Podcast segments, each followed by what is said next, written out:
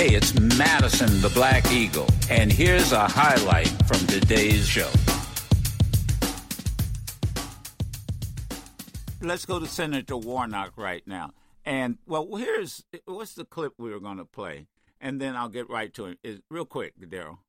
The people of Georgia deserve a serious person to represent them at serious times. And um, I'm committed to doing that work. I've been very transparent about my life. I've meant what I've said. I've said what I've meant. um, it's an open book. He, on the other hand, claimed to be a police officer. He's not.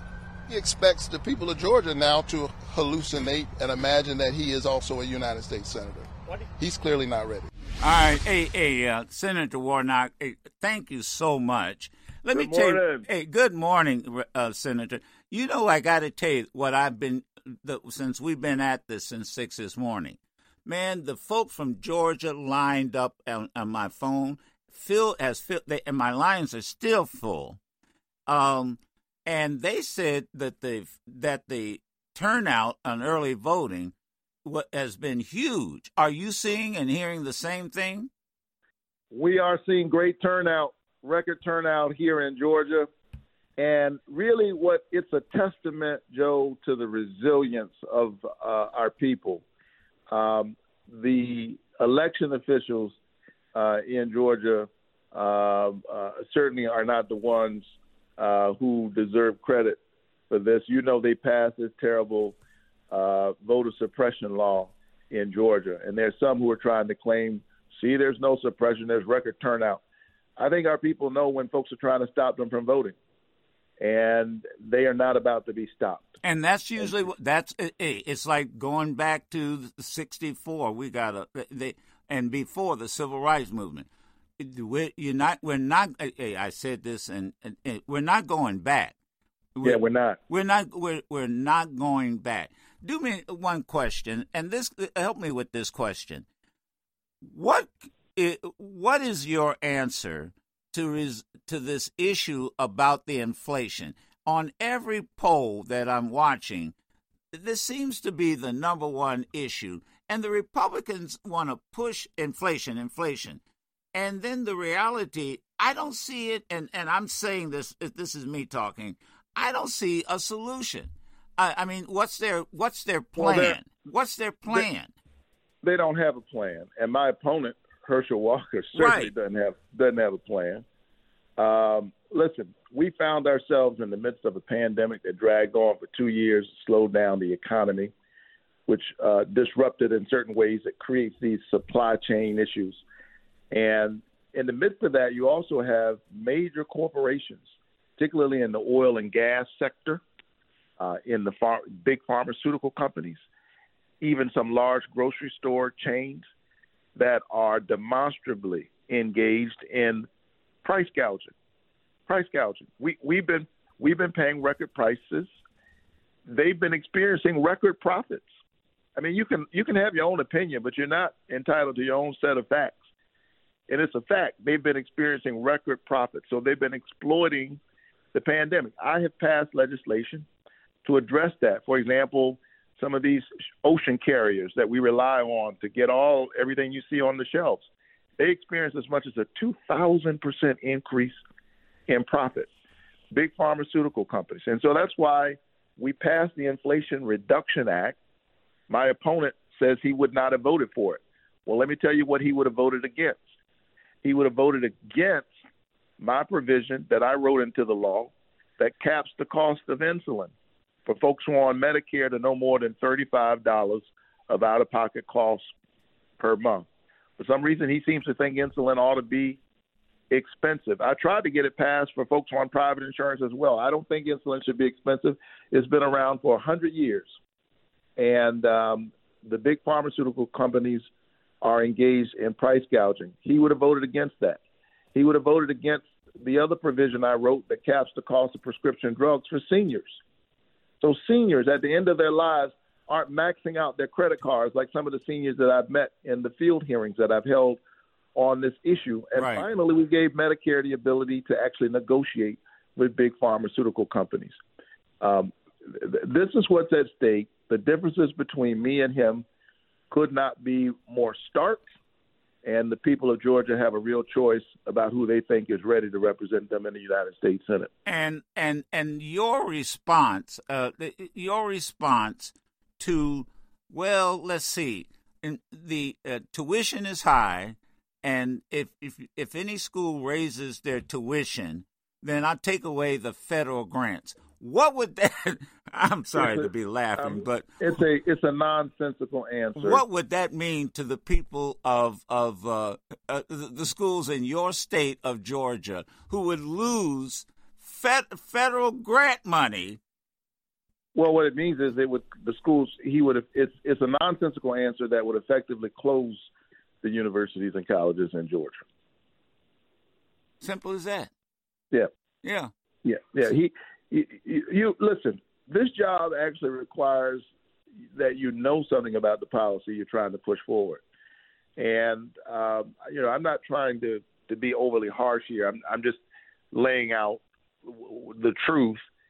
The other night when I talked, for example, about the need to expand Medicaid in Georgia. Yeah. This is a fight I've been taking on long before I came to the Senate. Herschel Walker said that if you're able bodied and right. you have a job, you have health insurance. So he doesn't know what he's talking about. Right. He's right. clueless. I don't know who his friends are. I don't know who he talks to, but I'm a pastor. So I actually spend time in the community, and I know both from my experience and I know from the data that it is not true that everybody who's working has health insurance. When we talk about the people in the coverage gap, actually most of those folk are working people. We're talking about the working poor because people who are extremely poor can get Medicare, can get Medicaid. Can, yeah, mm-hmm. they get Medicaid, and then the rest of us who you know can afford private insurance.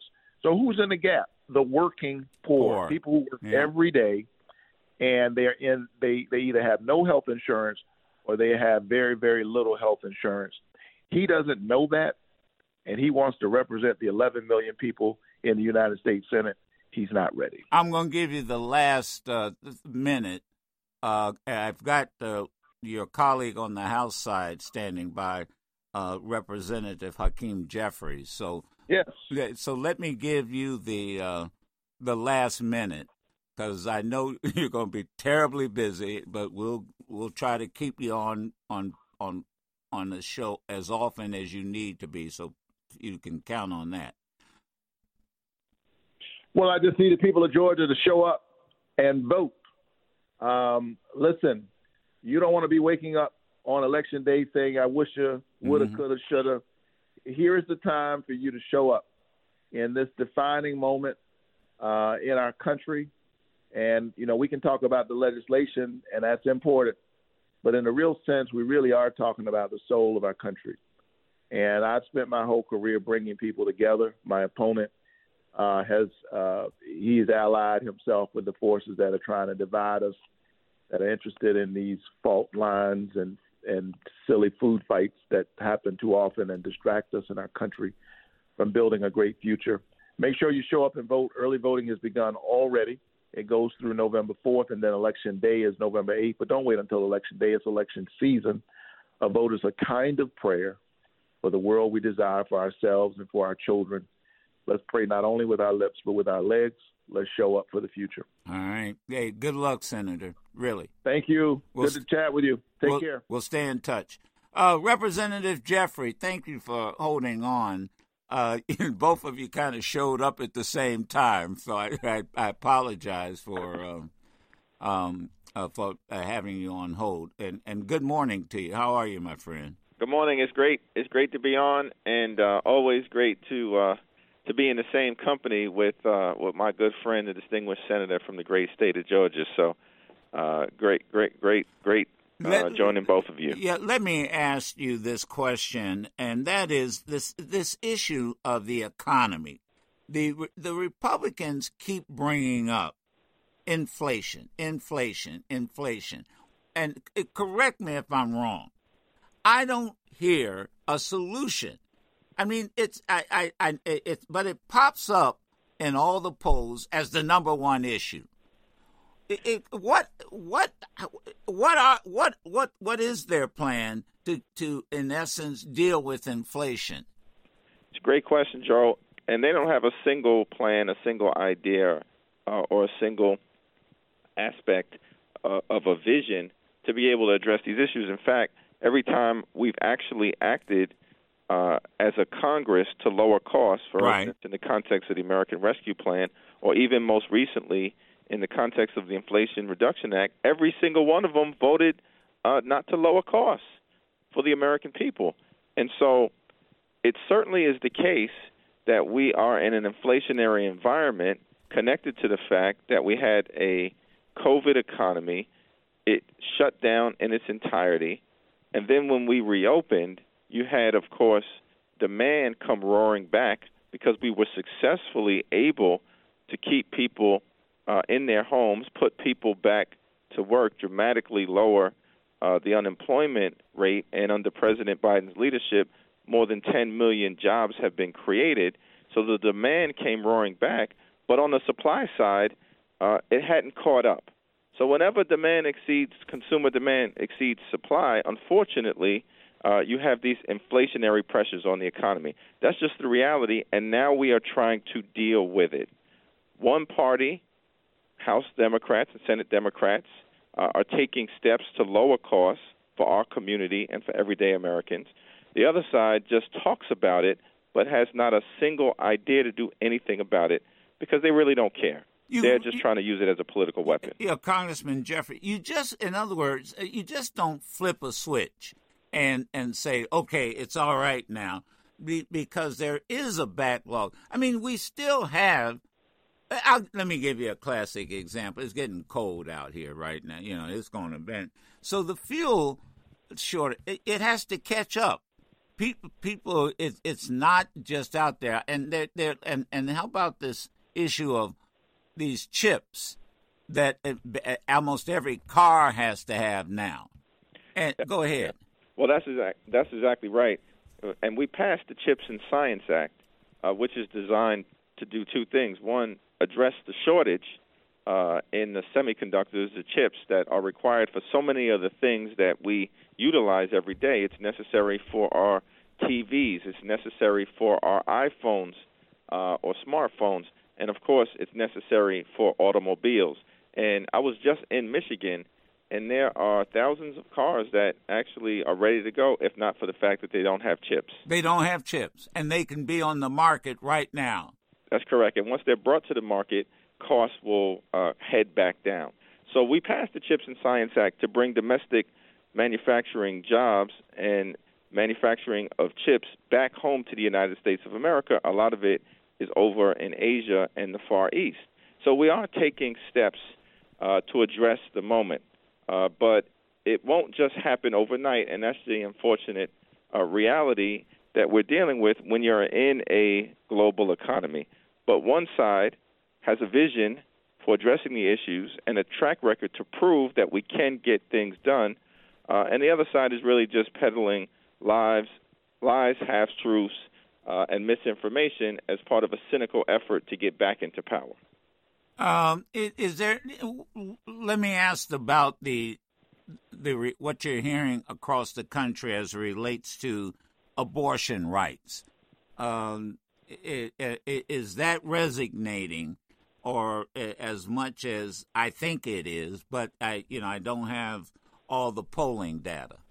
Yeah, it's certainly uh, a question of freedom, and I think we are seeing a visceral reaction in many parts of the country amongst folks uh, who have concluded that if you've had a right for 50 years, and then you know five or six right-wing extreme members of the Supreme Court, a few of whom were appointed and confirmed in an illegitimate way, in the view of many of us. You stole one Supreme Court justice from President Obama, and stole another Supreme Court justice with the Ruth Bader Ginsburg seat from um, soon to be President Joe mm-hmm. Biden.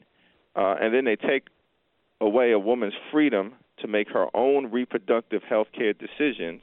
And in its place, they want to impose a nationwide ban on abortion care uh, and criminalize it uh, that that crystallizes the stakes for a lot of folks because people in our community, especially Joe, understand with our experience uh, that when you start encroaching on freedom, we are likely to be right in the line of fire.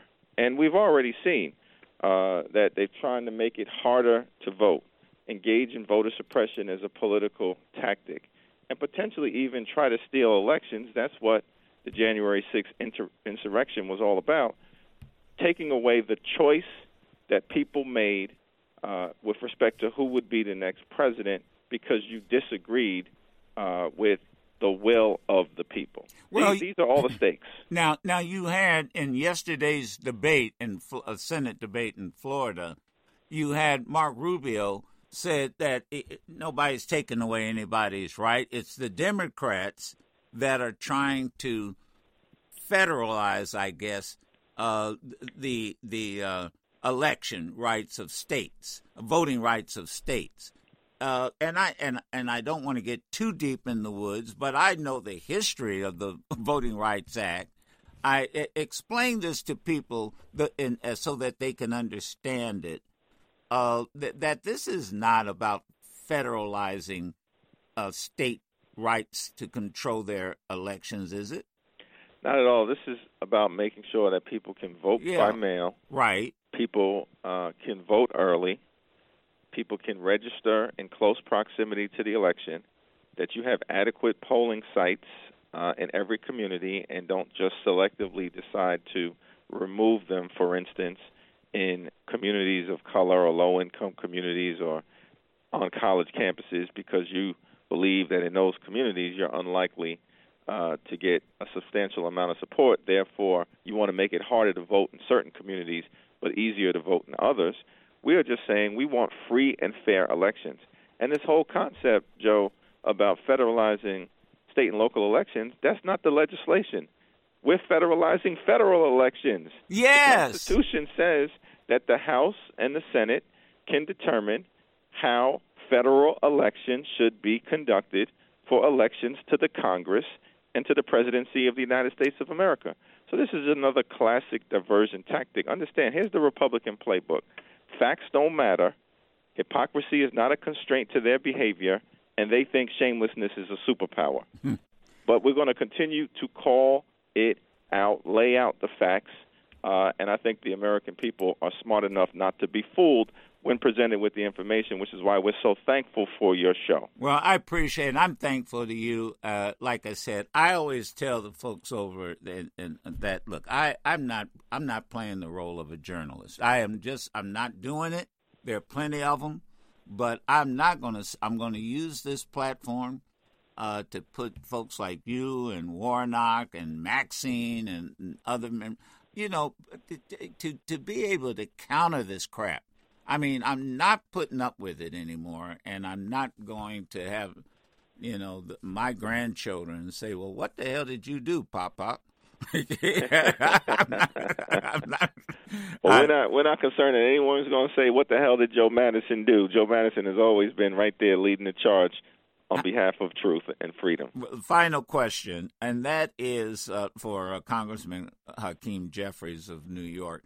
Let me ask you: how close? Uh, how close is how thin is this margin in the House of Representatives uh, as as we look at it today? It's razor thin, uh, and I've been traveling the country in different congressional districts, urging people to come out to vote. Uh, and this is really a 50-50 contest. It can go either way, which is why it's important uh, for every person to make a plan. Go out and vote. Vote early encourage your friends, your family members, your neighbors, your your fellow church congregants to participate in democracy because everything is on the ballot. Free and fair elections is on the ballot. Social justice, racial justice, economic justice is all on the ballot. Reproductive freedom is on the ballot. Democracy itself is on the ballot because many of my colleagues on the other side of the aisle apparently don't believe in it anymore. And if democracy were to disintegrate, it's the black community that's right at the front of the firing yeah. uh, squad. We understand uh, that, and so vote, vote, vote like your life depends on it. because your quality of life absolutely depends on it. Uh, Congressman Hakeem Jeffries, uh, again, 8th Congressional District of New York. We'll stay in touch. Thank you. Thank you, Joe. All right. Thank you. You can listen to yours truly, Madison the Black Eagle, live every Monday through Friday on Sirius XM Urban View Channel 126 or anytime on the Sirius XM app.